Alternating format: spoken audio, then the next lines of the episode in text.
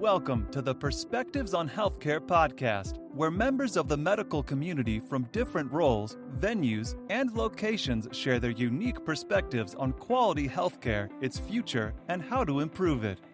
Now, from the Your Keynote Speaker studio in Pittsburgh, Pennsylvania, here is your host, Rob Oliver.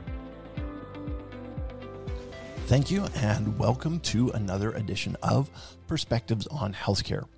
Today, we get another patient's perspective on healthcare from Michelle Teague. She is from right here, just outside of Pittsburgh, Pennsylvania. This is number 24 in the Patient's Perspective Interview Marathon. Enjoy. Welcome. What is your name? Hi, Rob. My name is Michelle Teague. And where are you from, Michelle? Rob, I am outside of Pittsburgh in Mount Pleasant, Pennsylvania. Fantastic. I appreciate you being here. Um, you are in a Teague of your own, absolutely. Uh, so let's jump right into this. Can you tell me a little bit about yourself and your experiences in healthcare, please? Sure. Uh, when you first started talking about this entire process, uh, the very first healthcare experience that came to my mind was when I was seven months pregnant with my son, Jeffrey. Uh, first time mother to be, little jittery about uh, what was going to happen. And I woke up in the middle of the night, just sick as a dog. I, I, had the chills. I was shivering. Didn't feel well. Um, just and the sharp pain in my side. I called the hospital, and they're like, "Yeah, you know what? It may just be a stomach bug, or it might be an appendicitis. Would you mind coming in so that we could check you out?" And of course, being, you know, a little bit nervous about all this, I was just like, well, heck yeah, uh, let me get in there and make sure that this isn't something as serious as having to have my appendix taken out. Went in, uh, and the next several hours were not fun at all. Um, lots of people going in and poking and prodding at, at me. Um, since I was so far along, uh, when when you have a baby smushing down on all those internal organs, they can get moved around a little bit here and there.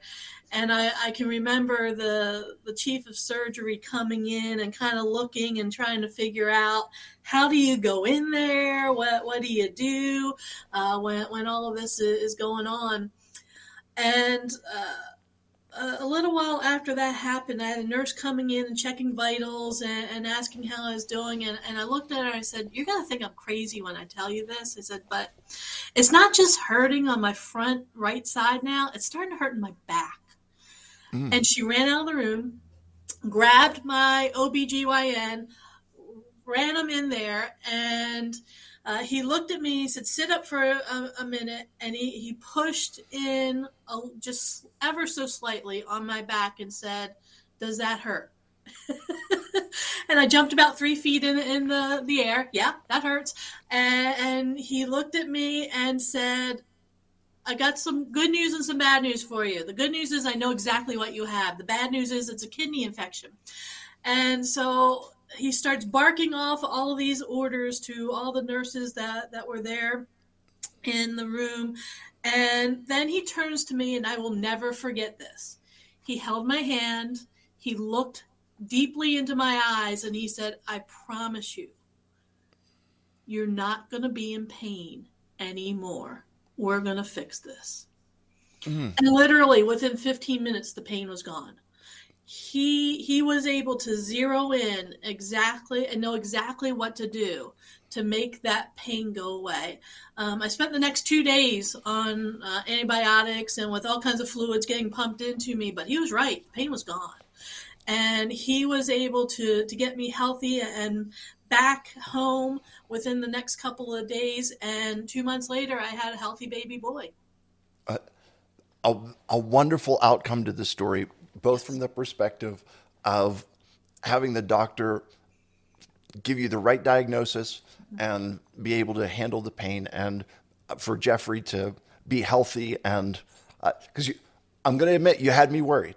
Okay, yeah. um, so uh, thankful to hear that. So besides your OBGYN at that point, have you met any other healthcare heroes along your journey? I would say Nurse Zella. And she was the lady who who ran and got the doctor. But more importantly, um, she also happened to be there in the the OB-GYN when Jeffrey was born. And she okay. remembered me. Mm. And I remember her um, helping you know the, those first couple of days when you're still in the hospital after you have a baby um, helping that that new mom figure out uh, what to do what not to do all those kinds of things she was truly a saint uh, with the amount of patience that she had yeah that so uh, just ask this how old is jeffrey jeffrey is Oh, wow. He's going to be 32 years old next week. Okay. And this just speaks to the impact that Nurse Sella has. That's 32 years ago. You've mm-hmm. got, he's being born, and you remember her name to this day. Oh, yeah. That, um, that speaks volumes to the impact that she's had. Yes. Uh, so, okay. Um, tell me, what does quality healthcare mean to you? to me, quality healthcare is, is it's something that you actually can measure. I know when we talk about quality versus quantity, quantity is usually very easily to measure. Quality, on the other hand, people can't always measure quality, but to me, you can measure quality healthcare. You can measure it by how you feel after you've received it. And when okay. you've received quality health care, you feel healthy, you feel good, you feel good about the process itself. Uh, a lot of times, people in the medical field tend to focus on making sure they have the right diagnos- diagnosis, making sure they have the right drugs. They're not focusing, though, on how does the patient actually feel in this whole process. And is this a positive feeling that they're experiencing as they're going through it? To me, quality healthcare means that the patient has a positive feeling throughout this and they end up feeling good about all of it in the end. Okay. So it's to you, it's about the how the patient feels, mm-hmm. Not just at the end of the process, but am I correct in you're saying it's through the entire process as well? You're correct, Rob. Uh, I think the, the patient should be feeling good and confident about the, the entire uh, procedures that are going on throughout the entire process from start to finish. Okay.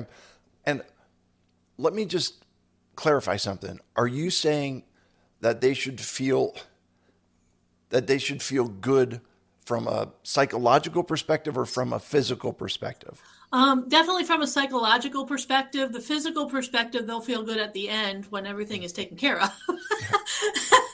um, it's kind of hard to feel good physically when you've got broken bones or you've got some type of infection or something like that in the beginning. Um, in the end, though, you're going to feel good physically too. Yeah, and uh, just thanks for clarifying that. I, I was pretty sure that was what you were going to say, but I I wanted to make sure that I had actually uh, properly understood you. Mm-hmm. So good. So, what do you wish that your medical providers understood about you? Mm-hmm. Uh, when I went through uh, that that scare, uh, like I said, it was just over 32 years ago. Um, one of the things that I wish healthcare providers knew is that it's an actual person. It's not a number. It's not a statistic. It's not uh, a future case study for you to share with fellow people in the medical field. This is a person. And it's a person who ha- doesn't necessarily have a background in the medical field and doesn't really understand everything that's going on. And if you can take the time to explain to them throughout the entire process and along with each step what's going on, what they can expect. Because that's the other thing. When you're sitting there at the hospital and you've got, you know, 30, 40 minutes in between times when you have somebody coming in and out, you don't know what to expect. Uh, You don't know are they going to be gone for 10 minutes or are they going to be gone for an hour? So if they can let you know what the expectations are from them and where you are in the process, where things are going, what they've done so far, what they've found, what they're still looking for, that would be very helpful. Okay. So you're talking about communication. Is that right? Correct. Yes. Can you talk a little bit more about, as far as knowing what to expect? What is it? What is it that you mean by that? And like, what are the what are the things that they should be communicating to help you because you know sometimes you you share something you say this is what you should expect you know it, you're not talking about like oh maybe you are. I'll be back in 15 minutes or um, i'll be back in a in 20 minutes or what is it that what are the expectations that you are hoping that they communicate to you part of it is that time aspect and you know you're sitting here in a hospital room. Okay we're checking on you now. We'll be back in here within the next 20 to 30 minutes. But the other thing is you're drawing all this blood. Why are you drawing all this blood and what are you going to do with it? Oh i'm drawing this blood. I'm going to be running these different types of, of tests on it. We'll have those results for you within the next one to two hours and i will give you those results then so those types of that type of communication of expectations. Okay, so it's it's telling you what's going to happen in the future, but it's also explaining this is what's going on right now, and and if and I'm hearing you also say it's not just what I'm doing, but why I'm doing it. Correct. Is that can you can you talk a little bit about that that concept of explaining the why? Yeah. Um, part of it is, uh, like you said, it's not just the what, but it's the why. Adults want to know why. Children want to know why. That's the big question that they, they just about always have is why are you doing this? And it's the same with adults. We want to know why you're doing this. Um, I'd say probably within the past 10, 15 years, there's been this shift in the healthcare industry where patients are getting more active in their own health care and in their own health care plans. And a lot of them are asking, why are we taking this particular um, you know path? Why aren't we exploring other options? Why aren't we why are you choosing ju- this drug or this test over this other one? And I, I think most of it goes back to you want to have this sense of control you want to and information is the way to do that. Information is power. And when you're the patient, it's nice to feel as if you have the information and you have that power and you have some some sense of control over what's going on. Yeah. Um, in the advocacy world, we have the expression "knowledge is power." Mm-hmm. Use it, and I think that sounds to me like exactly what you're talking about, right? So, good. Okay, last question for you, and that is, what is one thing medical professionals can start doing today to improve the quality of healthcare? One of the things that they can do, uh, A, is to, to communicate better, uh, to, to listen to their patients, listen to not just what they're saying, but what they're not saying. Mm-hmm. Um, to, to pay attention to not only the, the verbal words, how they're saying it, but also uh, the physical sense of how they're they're explaining what it is that they're explaining. Um, but for me, one of the biggest things that happened was when somebody took the time, like I said, when Dr. Prasad took the time to, to grab my hand and tell me, you're going to be okay. Um, I think if more doctors and nurses would do that and let people know I understand you're afraid. I understand uh, what you're going through. You've never gone through before, and it's okay. I'm here for you. There are other people who are here for you, and we're going to help you through this process. Yeah, that, yeah, so important and valuable to to say you are not alone, mm-hmm. um, and to to get some reassurance, to get that um, that human connection Yes. That and there we've all had this experience, okay? We've had the experience where you have someone and they are very businesslike. about what happens. They come into the room. What is your issue? I deal with your issue, and then I leave. And there's there's very little, um, you know, beyond that. Mm-hmm. But you're um, you're talking about making sure that there is the human connection. And yeah, so listen, Michelle, listen. I appreciate you being with me today. I appreciate your support in this, and I want to let you know that I respect your perspective on healthcare. Thank you. Thank you, Rob. Good luck with all this. Thanks. Yep. Bye. Thanks for listening to Perspectives on Healthcare. Visit perspectivesonhealthcare.com to learn more about Rob Oliver or to subscribe so you never miss an episode. If this podcast was valuable, we'd appreciate a review on iTunes. Or if you tell a friend or coworker about the show, that would be helpful too. Join us again next time for more Perspectives on Healthcare.